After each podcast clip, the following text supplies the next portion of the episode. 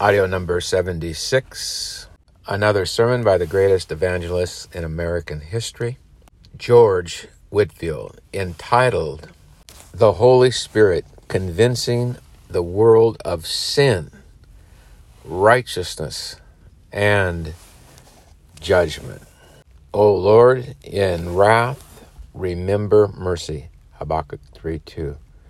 And Martin Luther writes, The damned are suffering so severely because they were unwilling to be damned. The question is, why is it necessary that we agree with God that we should be damned to hell? And why is it that we do not want to be damned to hell? The answer to this question is that it is in the DNA of every one of us natural man Americans that we are born into this world with the big leaves of morality as our ticket into heaven. That is, it is in our DNA that our ticket into heaven is ingrained in us to be either love or to be kind or to apply the golden rule or to do the best we can with what we have. And thus we are born into this world with no fear of God, for our heart deceives us into believing that the fig leaves of morality will surely enable us to escape the judgment of God after we die. And thus, any other option to be subscribed to us as the ticket into heaven ruffles our feathers or aggravates us or gets under our skins or maybe infuriates us, irks us, needles us, or drives us up the wall for even the slightest suggestion that our fig leaves of morality will not get us into heaven is like taking away our pacifier we just start crying. We plug our ears. We close our eyes. For we are in a state of unbelief that there could be another option to salvation other than the fig leaves of morality. But common sense tells us that the fig leaves of morality will not make us holy. And all of us, natural men Americans, know innately that heaven is holy. In order to get into heaven, we must be holy. The fig leaves of morality can only cover over the evil proclivities of our heart. It cannot make us holy. And so George Whitefield in this sermon preaches from John 16, verse 8. And when he, the Holy Ghost or the Holy Spirit, is come, the Holy Spirit will convince the world of sin. What kind of sin? The sin of unbelief that there is another option than the fig leaves of morality, of righteousness, that self righteousness will not get us into heaven, but that the righteousness of God will get us into heaven by faith. And the Holy Spirit must convince us of judgment, that Jesus has won the spiritual war and not only has he taken on hell for his elect, but he fulfilled the moral law for his elect, obtained by faith in the righteousness of God. And now, before we get to Mr. Whitefield's message, let us prepare ourselves by listening to St. Augustine's personal uh, testimony of his agonization to enter in at the strait gate in his book entitled The Confessions of St. Augustine. This particular section of his book is quite profound. For if Christ is all might, if Christ is all understanding, if Christ is all wisdom, why would we settle for second best? And yet we do. As St. Augustine eloquently portrays this. Book 2, paragraph 13. For thus we see pride wearing the mask of high spiritedness, although only thou, O God, art high above all. Ambition seeks honor and glory, whereas only thou shouldst be honored above all, O God, and glorified forever. The powerful man seeks to be feared because of his cruelty, but who ought really to be feared but God only? What can be forced away or withdrawn out of his power? When or where or whither or by whom? The enticements of wanton claim the name of love, and yet nothing is more enticing than thy love, O God, nor is anything loved more healthfully than thy truth, O God, bright and beautiful above all. Curiosity prompts a desire for knowledge, whereas it is only thou who knowest all things supremely, O God. Indeed, ignorance and foolishness themselves go masked under the names of simplicity and innocence. Yet there is no being that has true simplicity like thine, and none is innocent as thou art, O God. Thus, it is that by a sinner's own deeds he is himself harmed. Human sloth pretends to long for rest. But what sure rest is there save in the Lord? Luxury would fain be called plenty and abundance. Thou art the fullness and unfailing abundance of unfading joy, O God. Prodigality presents a shadow of liberality, but thou art the most lavish giver of all good things, O God. Covetousness desires to possess much, but thou art already the possessor of all things, O God. Envy contends that its aim is for excellence. But what is so excellent as thou, O God? Anger seeks revenge, but who avenges more justly than thou, O God? Fear recoils at the unfamiliar and the sudden changes which threaten things beloved and is wary for its own security. But what can happen that is unfamiliar or sudden to thee, O God? Or who can deprive thee of what thou lovest? Where really is there unshaken security save with thee? O God. Grief languishes for things lost in which desire had taken delight, because it wills to have nothing taken from it, just as nothing can be taken from thee, O God. Paragraph 14. Thus the soul commits fornication when she is turned from thee and seeks apart from thee what she cannot find pure and untainted until she returns to thee, O God.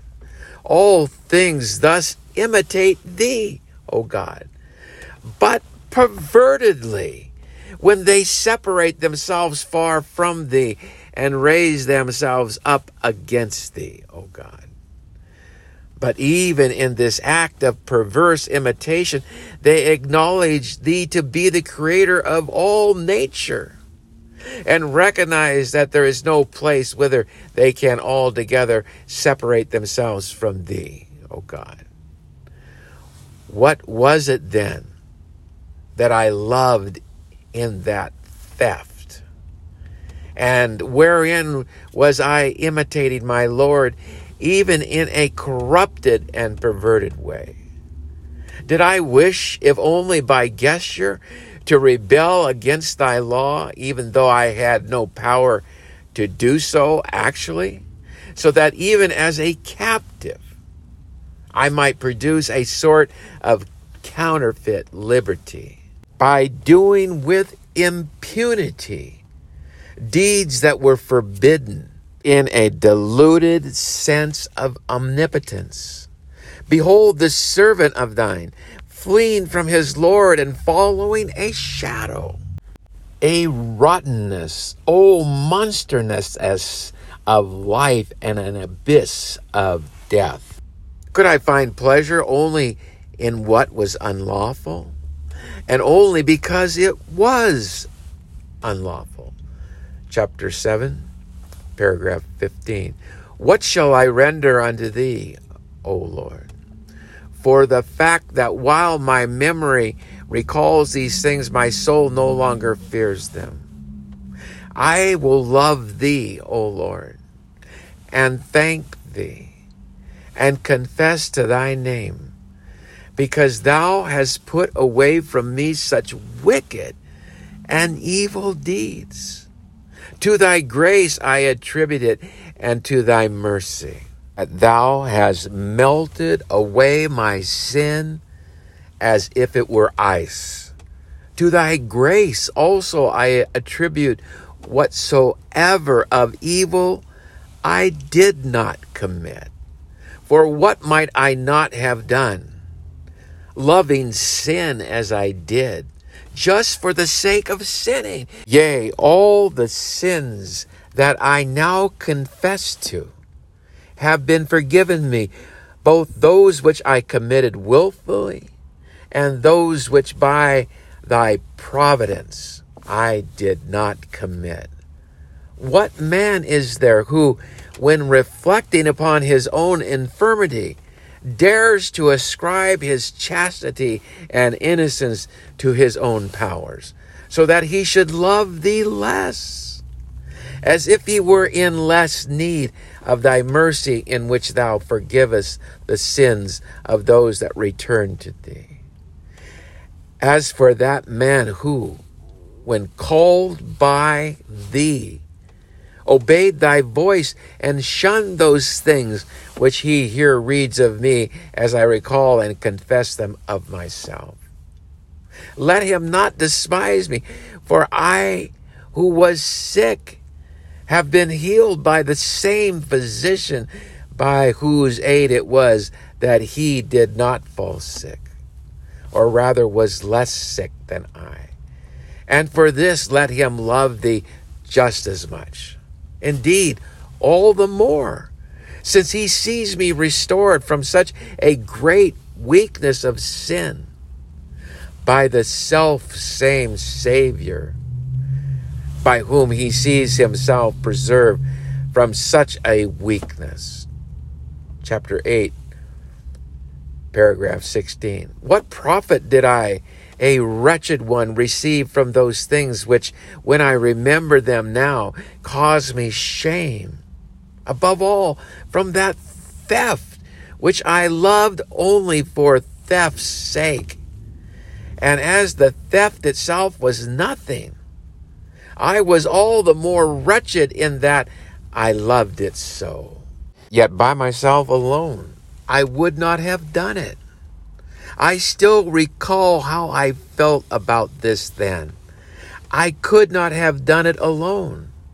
I loved it because of the companionship of my accomplices with whom I did it.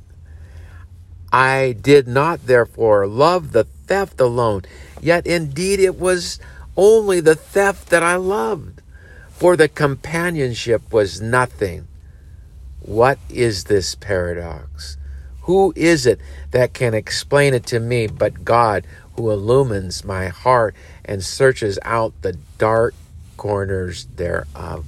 What is it that has prompted my mind to inquire about it, to discuss and reflect upon all this?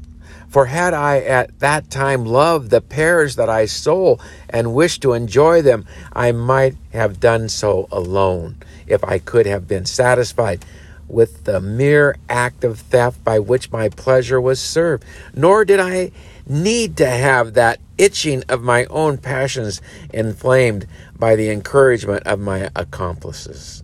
But since the pleasure I got was not from the pears, it was in the crime itself, enhanced by the companionship of my fellow sinners. Now, as we reflect on these deep and powerful words of St. Augustine, let us commence with the reading of George Whitefield's sermon entitled The Holy Spirit Convincing the World of Sin, Righteousness, and Judgment.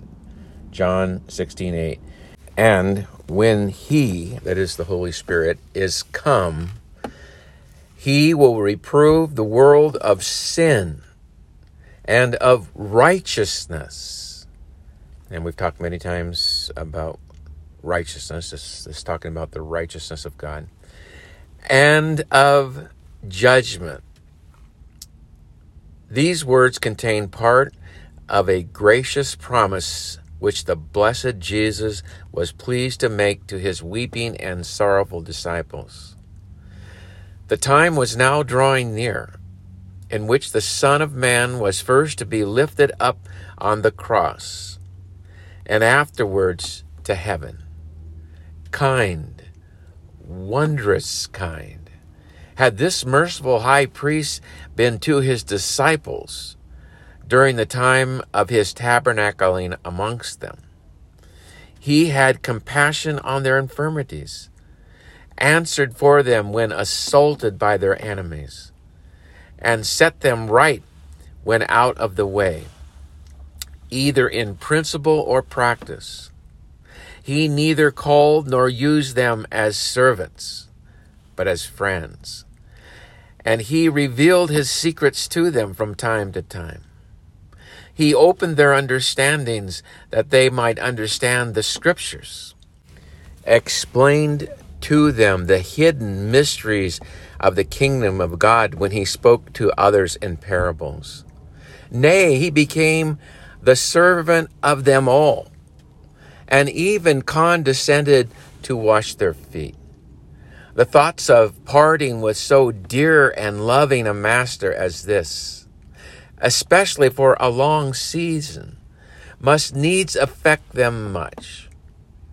When on a certain occasion he intended to be absent from them only for a night. We are told he was obliged to constrain them to leave him. No wonder then that when he now informed them he must entirely go away, and that the Pharisees in his absence should put them out of their synagogues and excommunicate them.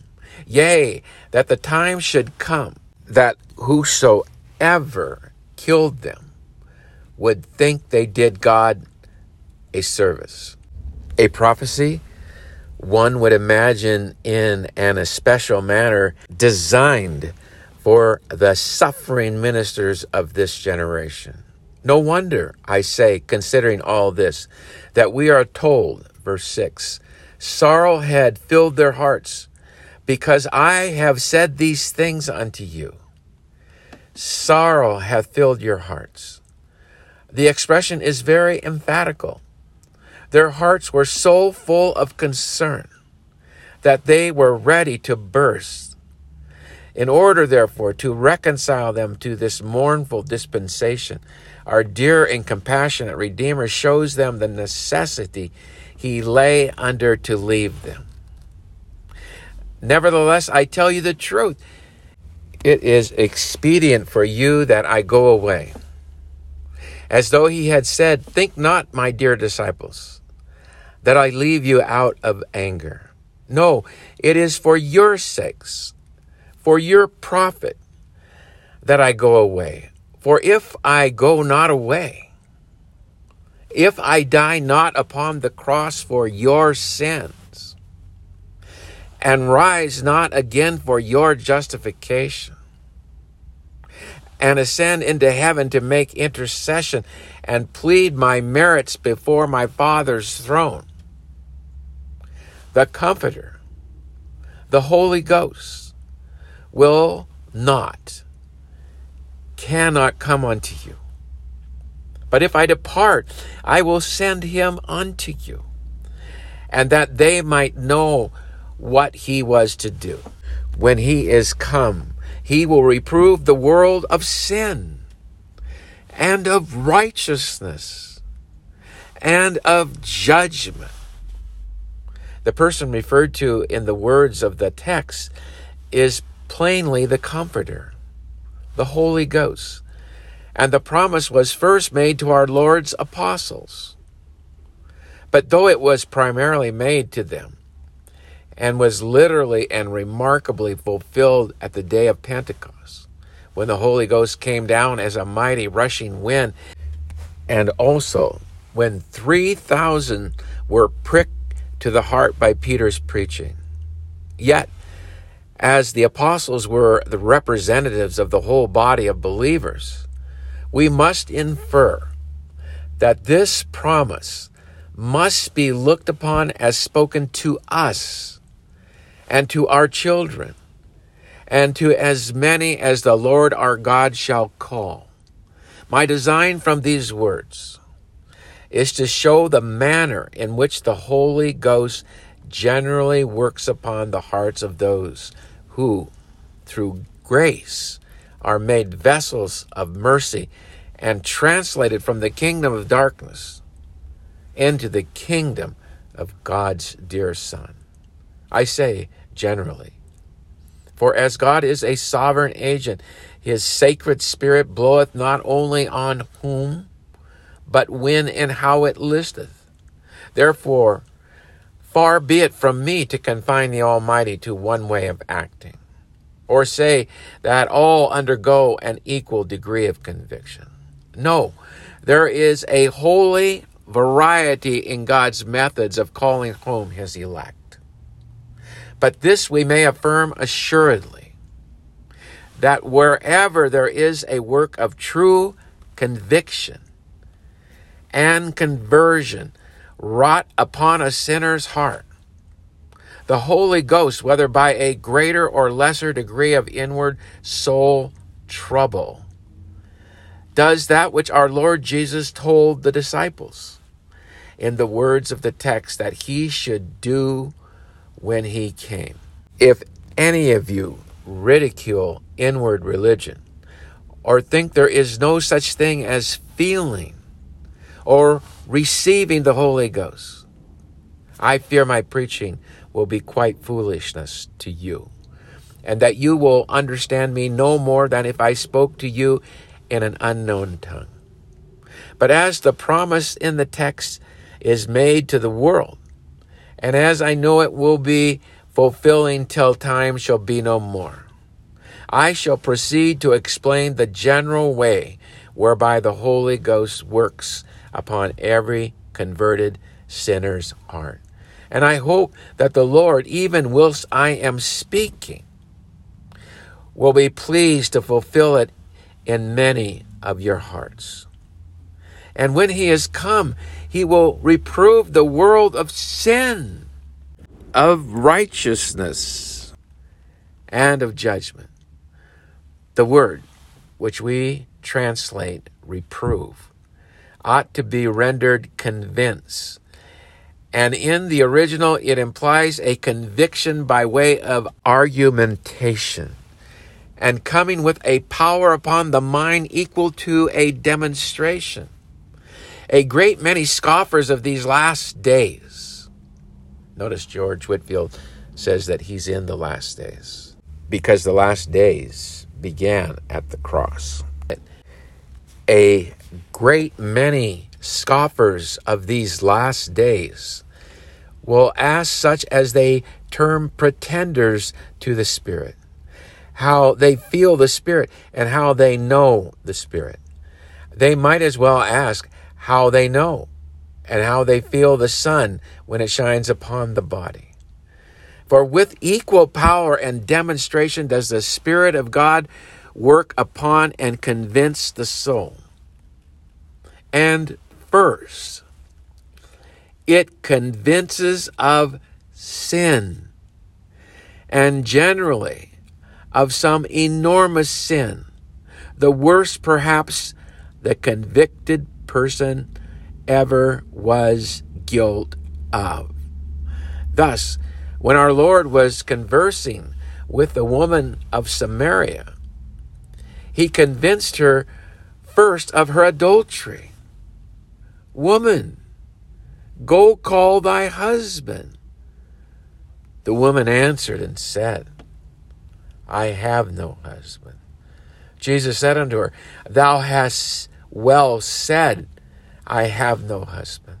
For thou hast had five husbands, and he whom thou now hast is not thy husband.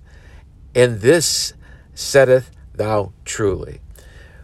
With this, there went such a powerful conviction of all her other actual sins that soon after she left her water pot and went her way into the city and saith to the men, Come and see a man that told me all things that ever I did.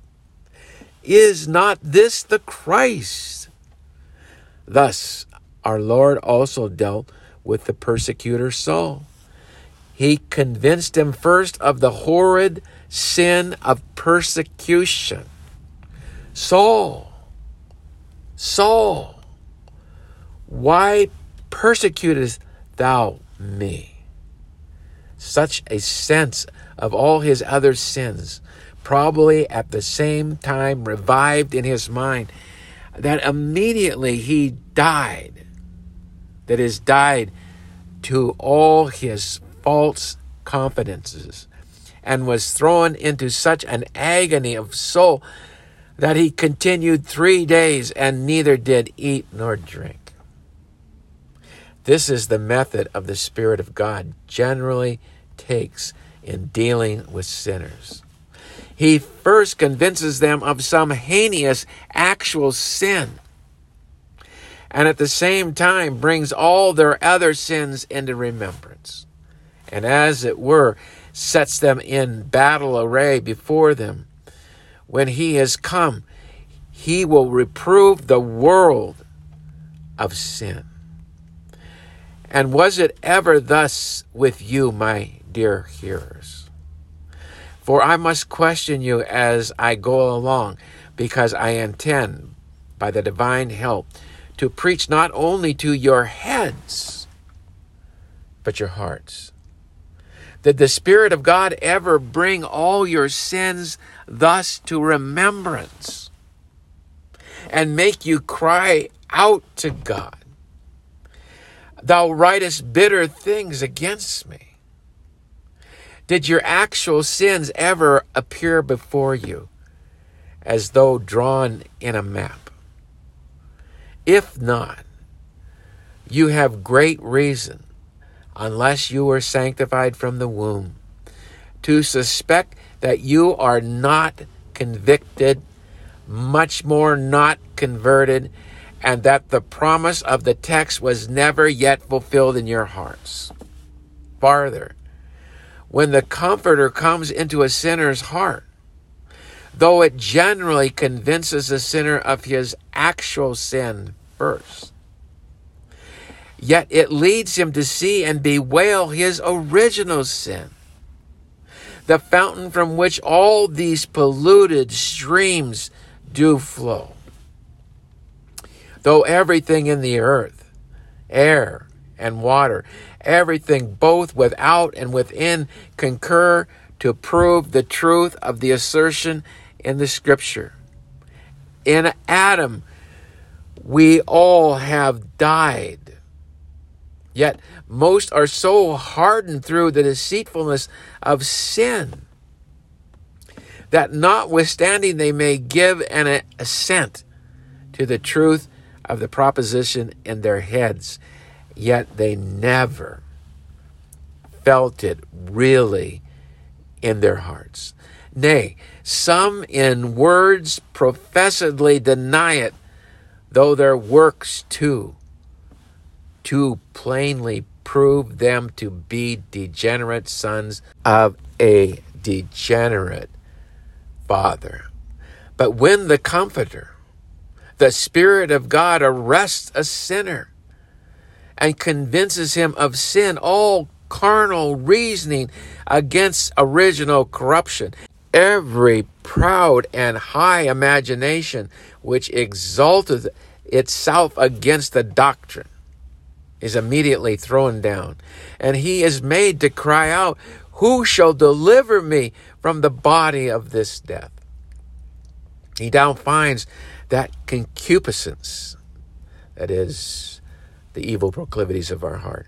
He now finds that concupiscence is sin and does not so much bewail his actual sins as the inward perverseness of his heart, which he now finds not only to be an enemy to, but also direct enmity against God. And did the Comforter, my dear friends, ever come with such a convincing power as this unto your hearts? Were you ever made to see and feel that in your flesh dwelleth no good thing, that you are conceived and born in sin, that you are by nature children of wrath, that God would be just if he damned you, though you never committed an actual sin in your lives. So often as you have been at church and sacrament, did you ever feelingly confess that there was no health in you?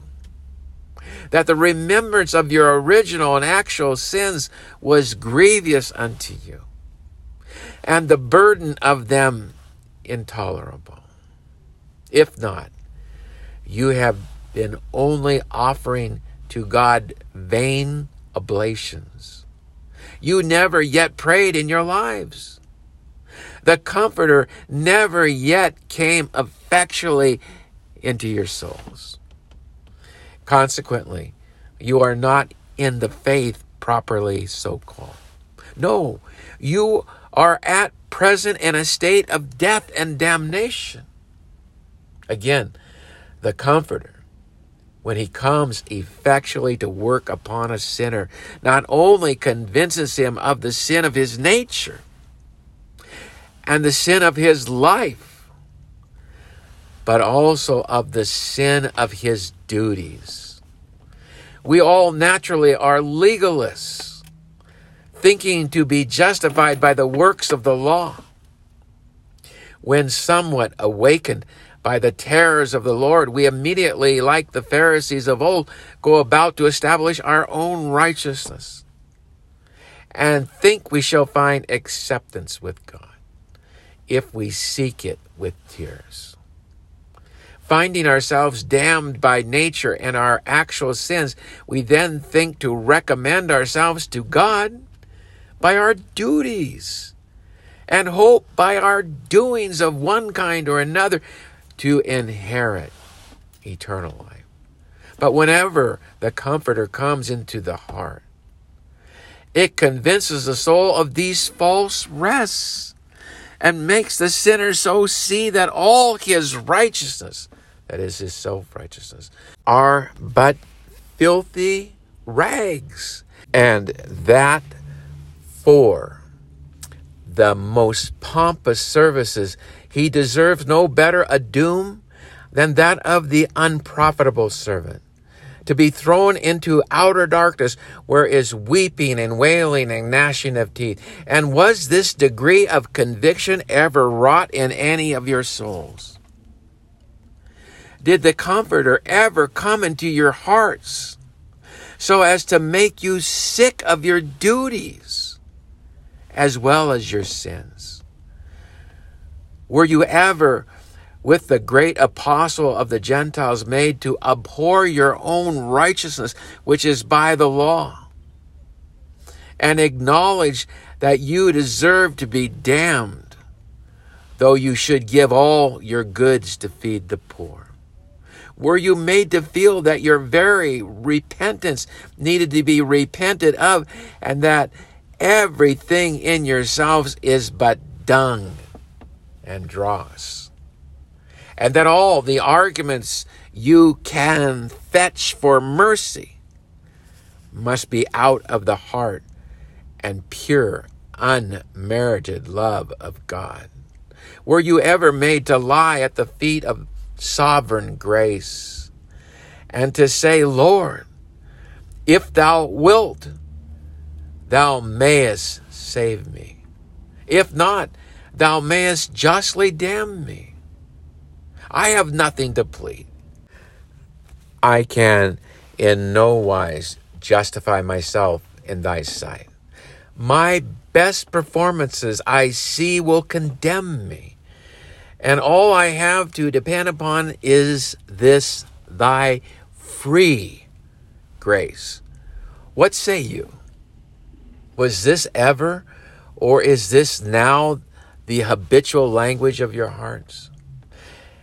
You have been frequently at the temple, but did you ever approach it in the temper of the poor publican and after you have done all, acknowledge that you have done nothing.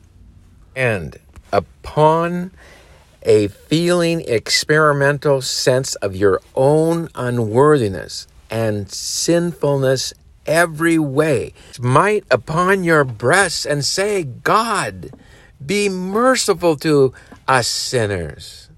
If you never were thus minded, the Comforter never yet effectually came into your souls. You are out of Christ. And if God should require your souls in that condition, He would be no better to you than a consuming fire. But there is a fourth sin, of which the Comforter, when He comes, convinces the soul, and which alone it is very remarkable our Lord mentions as though it was the only sin worth mentioning. For indeed it is the root of all other sins whatsoever. It is the reigning as well as the damning sin of the world. And what now do you imagine that sin may be? It is that cursed sin, that root of all other evils. I mean the sin of unbelief, says our Lord. Verse 9 of sin, because they believe not on me. But does the Christian world or any of you that hear me this day want the Holy Ghost to convince you of unbelief? Are there any infidels here? Yes. Oh, that I had not too great reason to think so. I fear most are such, not indeed such infidels as professedly deny the Lord that bought us though I fear too many, even of such monsters, are in every country. But I mean such unbelievers that have no more faith than the devils themselves. Perhaps you may think you believe because you repeat the creed or subscribe to a confession of faith, because you go to church or meeting receive the sacrament and are taken into full communion. These are blessed privileges. But all this may be done without our being true believers. And I know not how to detect your false hypocritical faith better than putting to you this question How long have you believed? Would not most of you say, as long as we can remember, we never did disbelieve? Then this is a certain sign that you have no true faith at all. No, not so much as a grain of mustard seed. For if you believe now, unless you were sanctified from your infancy, which is the case of some, you must know that there was a time in which you did not believe on the Lord Jesus Christ. And the Holy Ghost, if ever you received it, convinced you of this truth. Eternal truth has declared when He is come He will convince the world of sin because they believe not on me. None of us believe by nature. But after the Holy Ghost has convinced us of the sin of our natures and the sin of our lives and duties, in order to convince us of our utter inability to save ourselves, and that we must be beholden to God as for everything else, so for faith, without which it is impossible to please or be saved by Christ. He convinces us also that we have no faith. Dost thou believe on the Son of God? Is the grand question which the Holy Ghost now puts to the soul. At the same time, he works with such power and demonstration that the soul sees and is obliged to confess that it has no faith. This is a little thing thought of by most who call themselves believers. They dream they are Christians because they live in a Christian country. If they were born Turks, they would believe on Mohammed. For what is that which men commonly call faith but an outward consent to the established religion? But do not you thus deceive your own selves.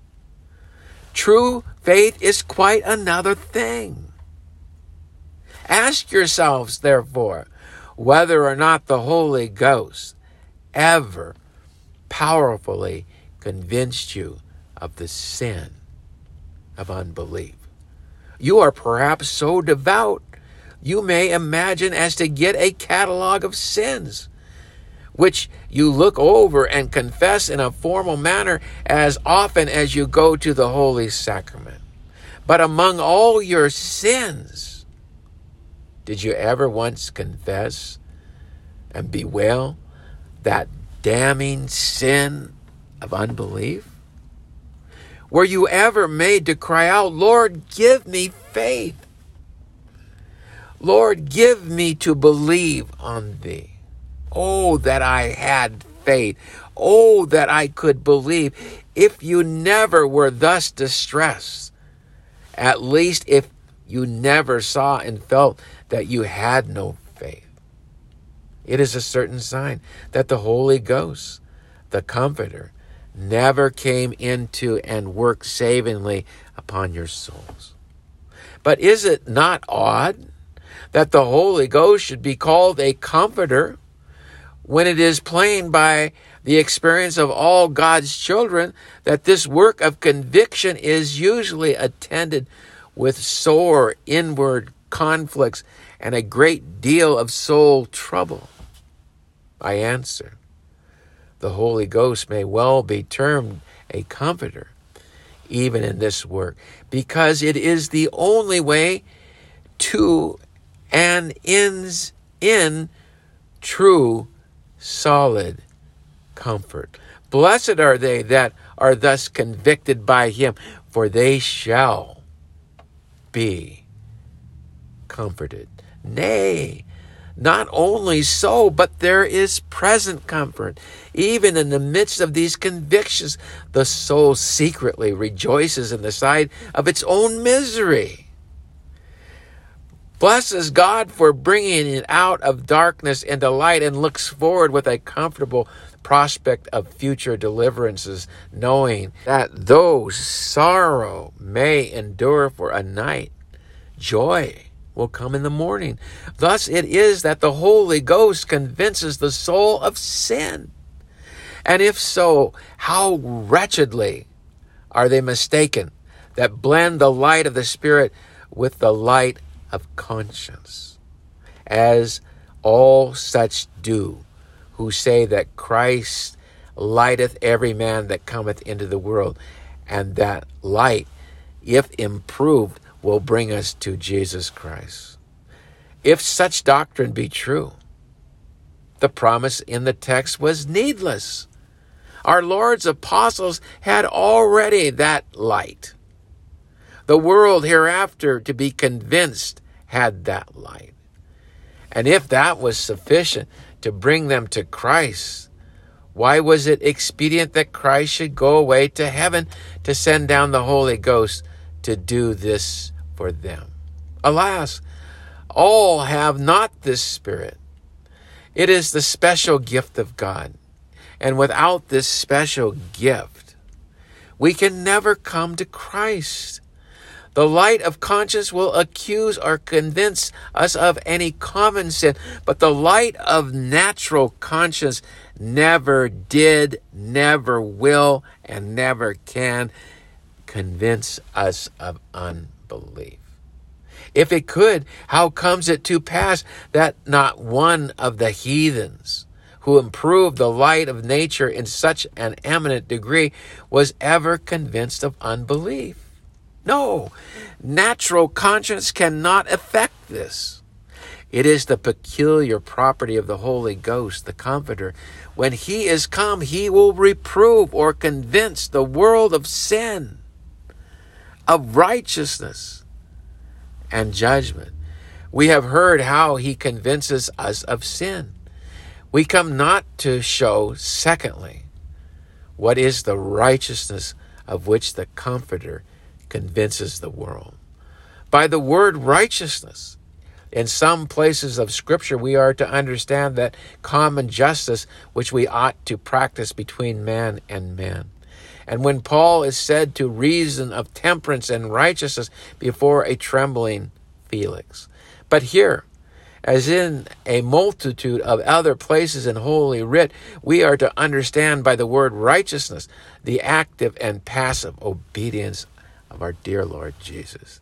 Even that perfect, personal, all sufficient righteousness which He has wrought out for that world which the Spirit is to convince of righteousness, says our Lord, because I go to the Father and ye see me no more. This is one argument that the Holy Spirit makes use of to prove Christ's righteousness because he is gone to the Father and we see him no more. For had he not wrought out a sufficient righteousness, the Father would have sent him back as not having done what he undertook. And we should have seen him again. Oh, the righteousness of Christ! It so comforts my soul that I must be excused if I mention it in almost all my discourses. I would not, if I could help it, have one sermon without it. Whatever infidels may object, or Arminians, that is, the fast food free will Christians, sophistically argue against an imputed righteousness, yet whoever knows themselves and God must acknowledge that Jesus Christ is the end of the law for righteousness and perfect justification in the sight of God to everyone that believeth. And that we are to be made the righteousness of God in Him, in Christ.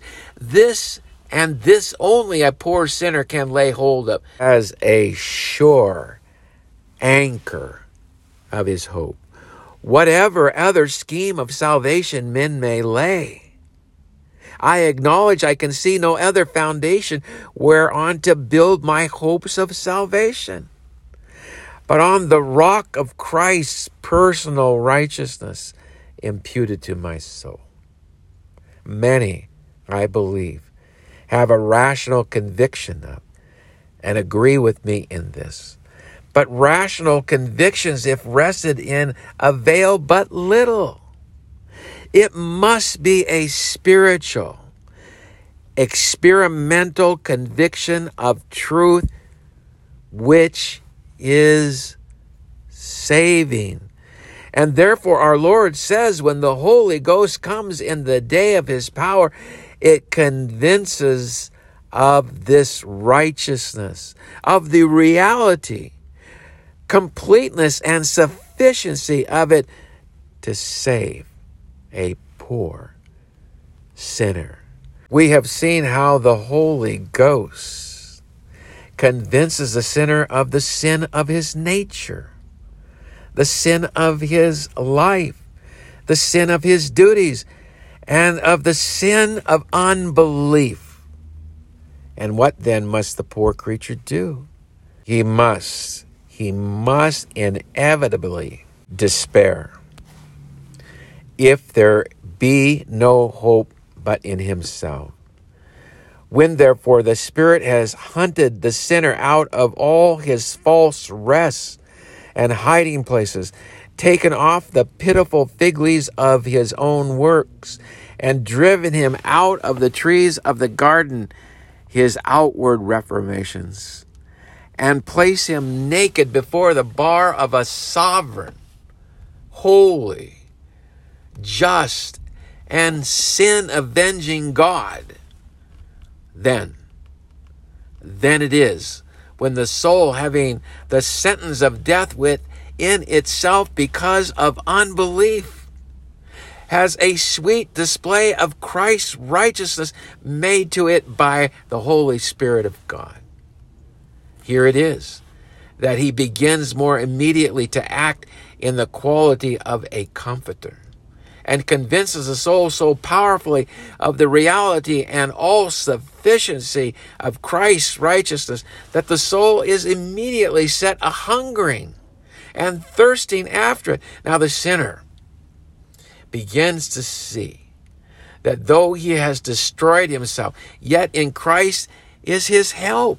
And though he has no righteousness of his own to recommend him, there is a fullness of grace, a fullness of truth, a fullness of righteousness in the dear Lord Jesus, which, if once imputed to him, will make him happy forever and ever. None can tell but those happy souls who have experienced it with what demonstration of the Spirit this conviction comes, and how amiable as well as all sufficient does the blessed Jesus now appear. With what new eyes does the soul now see the Lord, its righteousness? Brethren, it is unutterable. If you were never thus convinced of Christ's righteousness in your own souls, though you may believe it doctrinally, it will avail you nothing. If the Comforter never came savingly into your souls, then you are comfortless indeed. But what will this righteousness avail if the soul have it not in possession? Thirdly, the next thing, therefore, the Comforter, when he comes, convinces the soul of his judgment. By the word judgment, I understand that well grounded peace, that settled judgment which the soul forms of itself when it is enabled by the Spirit of God to lay hold on Christ's righteousness, which I believe it always does when convinced in the matter before mentioned. Of judgment, says our Lord, because the prince of this world is judged the soul, being able to lay hold on Christ's perfect righteousness by a lively faith, has a conviction wrought in it by the Holy Spirit that the prince of this world is judged. The soul, being now justified by faith, has peace with God through our Lord Jesus Christ and can triumphantly say, It is Christ that justifies me. Who is he that condemns me? The strong man armed is now cast out. My soul is in a true peace. The prince of this world will come and accuse, but he has now no share in me. The blessed Spirit which I have received, and whereby I am enabled to apply Christ's righteousness to my poor soul, powerfully convinces me of this why should I fear? Or of what shall I be afraid, since God's Spirit witnesses with my spirit that I am a child of God? The Lord is ascended upon high. He has led captivity captive. He has received the Holy Ghost, the Comforter, that best of gifts for men. And that Comforter is come into my heart. He is faithful that hath promise. I, even I, am powerfully, rationally, spiritually convicted of sin, righteousness, and judgment. By this I know the prince of this world is judged. Thus I say, may we suppose that soul to triumph in which the promise of the text is happily fulfilled? Though at the beginning of this discourse I said most had never experienced any of this, and that therefore this preaching must be foolishness to such. Yet I doubt not but there are some few happy souls who, through grace, have been able to follow me step by step, and notwithstanding the Holy Ghost might not directly work in the same order as I have described, and perhaps they cannot exactly say the time when. Yet they have a well grounded confidence that the work is done, and that they have really been convinced of sin, righteousness, and judgment in some way or some time or another. And now, what shall I say to you? Oh, thank God. Thank the Lord Jesus. Thank the ever blessed Trinity for this unspeakable gift. For you would never have been thus highly favored had not he who first spoke darkness into light loved you with an everlasting love and enlightened you by his Holy Spirit. And that too, not on account of any good thing foreseen in you, but for his own name's sake.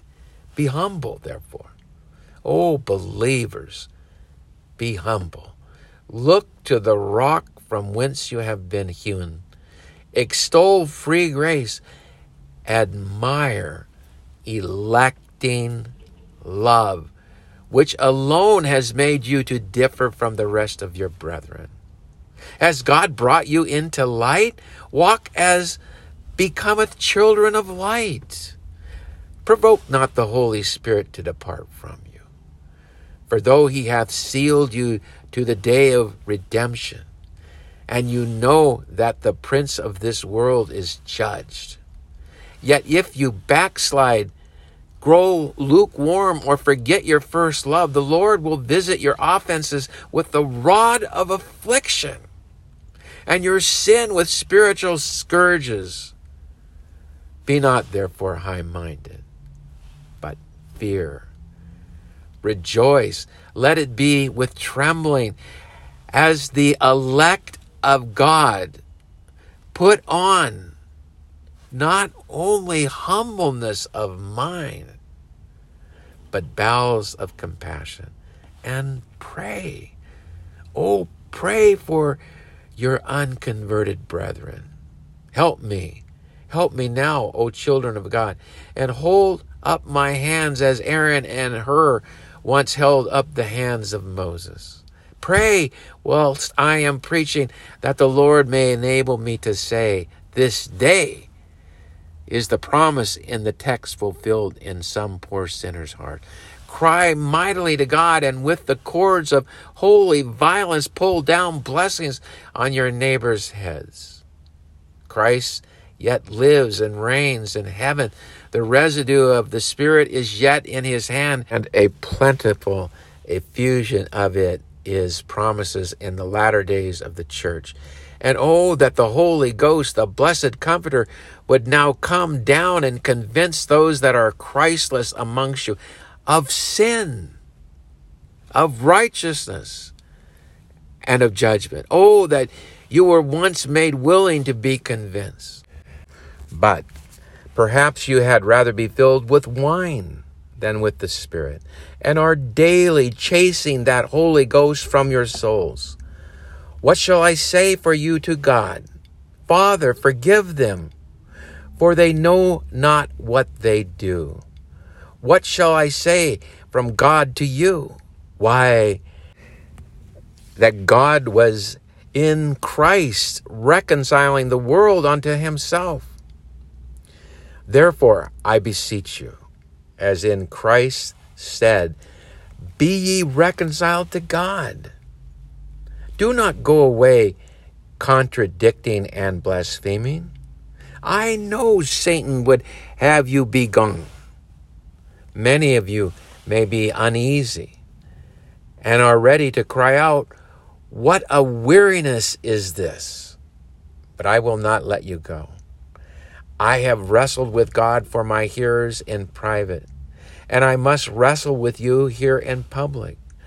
Though of myself I can do nothing, and you can do no more by your own power. Come to and believe on Christ than Lazarus could come forth from the grave. Yet who knows, but God may beget some of you again to a lively hope by the foolishness of preaching, and that you may be some of that world which the Comforter is to convince of sin or righteousness and of judgment. Poor Christless souls, do you know what a condition you are in? Why, you are lying in the wicked one, the devil. He rules in you. He walks and dwells in you unless you dwell in Christ and the Comforter is come into your hearts. And will you contentedly lie in that wicked one, that devil? What wages will he give you? Eternal death. Oh, that you would come to Christ. The free gift of God through him is eternal life. He will accept you even now if you will believe in him. The Comforter may yet come into your hearts, even yours.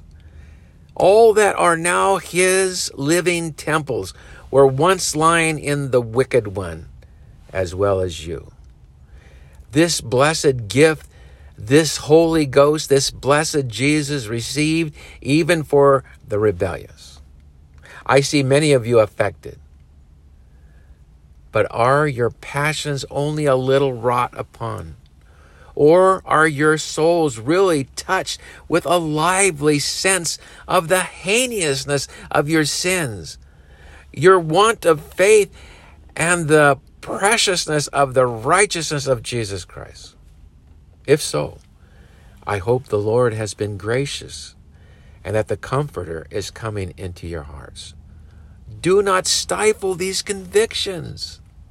Do not go away and straightway forget what manner of doctrine you have heard, and thereby show that these are only common workings of a few transient convictions floating upon the surface of your heart, beg of God that you may be sincere, for He alone can make you so. And that you may indeed desire the promise of the text to be fulfilled in your souls. Who knows? But the Lord may be gracious. Remember you have no plea but sovereign mercy, but for your encouragement also. Remember, it is the world, such as you are, to whom the Comforter is come, whom he is to convince. Wait, therefore, at wisdom's gates. The bare probability of having a door of mercy open is enough to keep you striving. Christ Jesus came into the world to save sinners, the chief of them.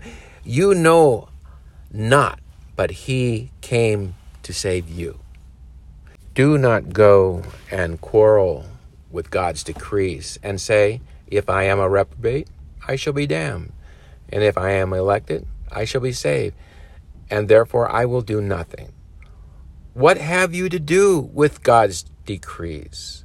Secret things belong to Him. It is your business to give all diligence to make your calling and election sure. If there are but few who find the way that leads to life, Do you strive to be some of them? You know not, but you may be in the number of those few, and that your striving may be the means which God intends to bless, to give you an entrance in. If you do not act thus, you are not sincere. And if you do, who knows but you may find mercy? For though after you have done all that you can, God may justly cut you off, yet never was a single person damned who did all that he could. Though therefore your hands are withered, stretch them out. Though you are impotent, sick, and lame, come, lie at the pool. Who knows but by and by the Lord Jesus may have compassion on you and send the Comforter to convince you of sin, righteousness, and of judgment. He is a God of full compassion and long suffering. Otherwise, you and I had been long since lifted up our eyes in torments. But still, He is patient with us Oh, Christless sinners, you are still alive. And who knows, but God intends to bring you to repentance. Could my prayers or tears affect it? You should have volleys of the one and floods of the other. My heart is touched with a sense of your condition. May our merciful high priest now send down the Comforter and make you sensible of it also. Oh, the love of Christ! It constrains me yet to beseech you to come to him. What do you reject if you reject Christ, the Lord of glory? Sinners, give the dear Redeemer a lodging in your souls. Not be Beshamites. Give Christ your hearts, your whole hearts. Indeed, He is worthy. He made you and not yourselves. You are not your own. Give Christ then your bodies and souls, which are His. Is it not enough to melt you down to think that the high and lofty one who inhabiteth eternity should condescend to invite you by his ministers? How soon can he frown you to hell? And how know you but he may, this very instant, if you do not hear his voice? Did any yet harden their hearts against Christ and prosper? Come then. Do not send me sorrowful away. Do not let me have reason to cry out, Oh, my leanness, my leanness. Do not let me go weeping into my closet and say, Lord, they will not believe my report. Lord, I have called them, and they will not answer. I am unto them as a very pleasant song, and as one that plays upon a pleasant instrument. But their hearts are running after the lust of the eye, the lust of the flesh, and the pride of life. Would you be willing that I should give such an account of you, or make such a prayer before God? And yet I must not only do so here, but appear in judgment against you hereafter unless you will come to Christ. Once more, therefore, I entreat you to come. What objections have you to make? Behold, I stand here in the name of God to answer all that you can offer. But I know no one can come unless the Father draw him. I will therefore address one to my God and intercede with him to send the Comforter into your hearts. Oh, blessed Jesus! who art a God whose compassions fail not, and in whom all the promises are yea and amen. Thou that sittest between the cherubims, show thyself amongst us. Let us now see thy outgoings. Oh, let us now taste that thou art gracious and reveal thy almighty arm. Get thyself the victory in these poor sinners' hearts. Let not the word spoken prove like water spilt upon the ground. Send down, send down, O great high priest, the Holy Spirit to convince the world of sin, of righteousness, and of judgment. So will we give thanks and praise to thee, O Father, thee, O Son, and thee, O blessed Spirit, to whom as three persons, but one God be ascribed by angels and archangels, by cherubims and seraphims, and all the heavenly hosts, all possible power, might, majesty, and dominion, now and forevermore. Amen, amen, and amen. Like I have said many times, you're just not going to hear a message any more doctrinal, accurate balanced with the plea to come to Christ with the inability to come to Christ. We must come like the leper came to Christ. For we are spiritual lepers, and we must come kneeling down before Christ and say, If thou wilt, thou canst make me clean, implying also, if thou wilt not, thou also can willingly damn me to hell. Let us end this message with the encounter between Jesus and the leper. Mark 1, verse 40. And there came a leper to Jesus, beseeching him and kneeling down to him and saying to him, If thou wilt, thou canst make me clean. Verse 41. And Jesus, moved with compassion, put forth his hand and touched him, and saith unto him, I will be thou clean. Now, that is exactly what happens when we become a new creation. Jesus reaches forth his hand and touches us and makes us clean. And how does he make us clean? By making us a new creation and imputing to us the righteousness of God, making us holy before his Father in heaven, making us innocent in his Father's courtroom. For Jesus fulfilled the moral law for us.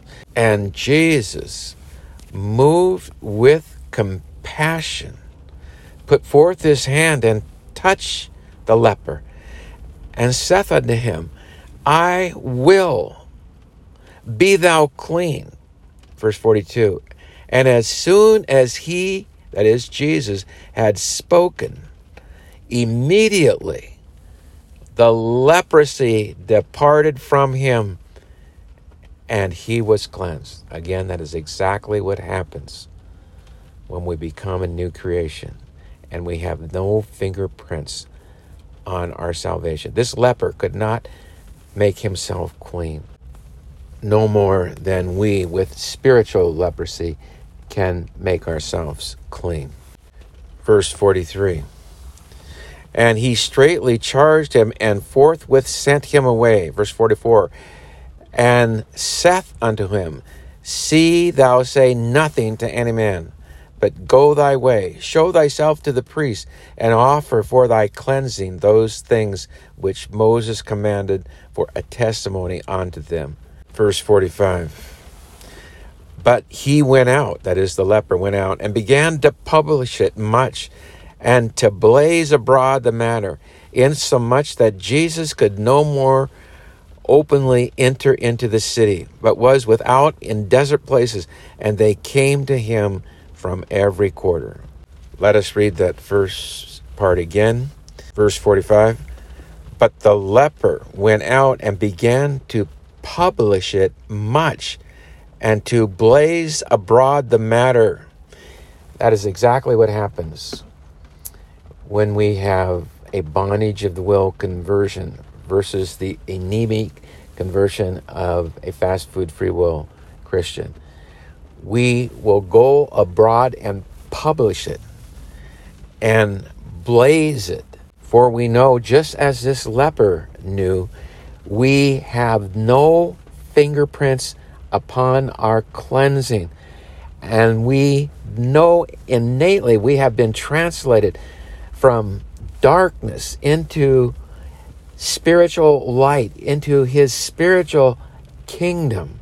May we, O oh Lord, as natural men Americans, experience this. May the Lord bless thee and keep thee. In the name of Jesus, amen.